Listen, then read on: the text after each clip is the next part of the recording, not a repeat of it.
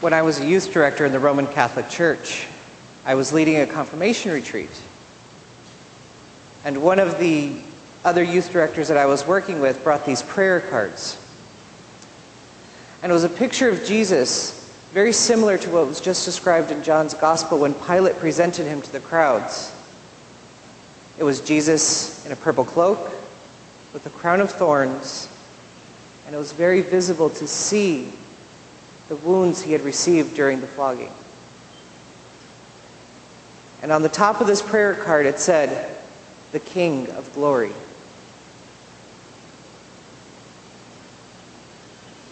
And he showed me these cards and he goes, I'm going to give these to the kids. And I almost passed out. This isn't the image of Jesus we're used to seeing. We're used to seeing Jesus as, as a teacher, as a scholar, as a man of God and a man of faith, but not a man who's been beaten and bloody and knows that he's ready to die.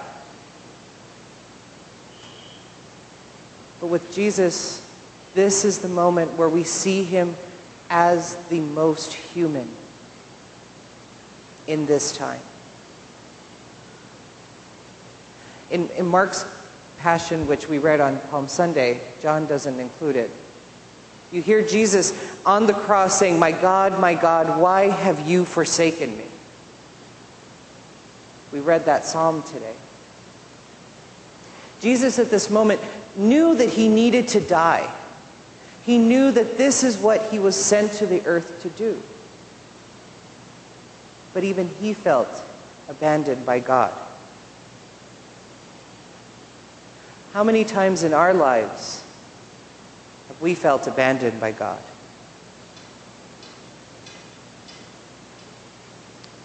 We live in a society where there's this presupposition that we're supposed to be have all our stuff together. I remember my mom telling me, Jason, by the time you graduate from high school, you're going to be an adult and you'll know everything. Well, kind of want to give her a call some days and say, well, not so much. We also face our crosses in our daily lives.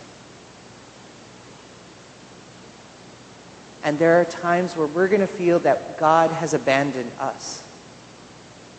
And God has not listening, not paying attention, where we find ourselves unable to pray, unable to express how we feel inside because we don't know that God is present. But God is still there. In those times where I feel that God has left and God's not paying attention, I keep moving forward and I come to the cross and I offer up what I'm feeling at the foot of the cross. Because in the cross is where we find glory. That prayer card, however shaking it was for me, was showing Christ at his most glorious. Christ, feeling abandoned and alone, still kept putting one foot in front of the other to do what he knew he needed to do. There's a collect from Holy Week, and it's the collect for Wednesday in Holy Week. And I want to read it to you. Lord God, whose blessed Son, our Savior, gave his body to be whipped and his face to be spit upon, give us grace to accept joyfully the sufferings of the present time, confident of the glory that shall be revealed. Give us grace to accept joyfully the sufferings of this present time. That is a hard order. When we're in the midst of trouble, when we're in the midst of crisis, how can it be logical to accept this joyfully. But we as a church know that the story doesn't end at the crucifixion.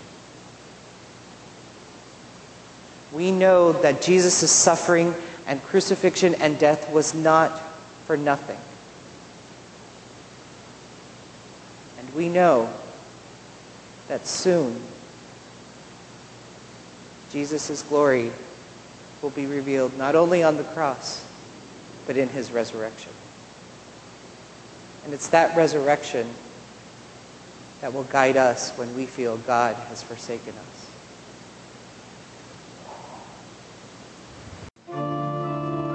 This has been a sermon podcast from the Episcopal Church of Our Savior, Mill Valley, California. We are a growing, welcoming community for those seeking to deepen their relationship with God and to journey in faith with God's people through the breaking of bread and in service to others in Christ's name. You can reach us by phone at 415 388 1907 or visit us online at oursaviormv.org. That's O U R S A V I O U R M V for Mill Valley dot O R G.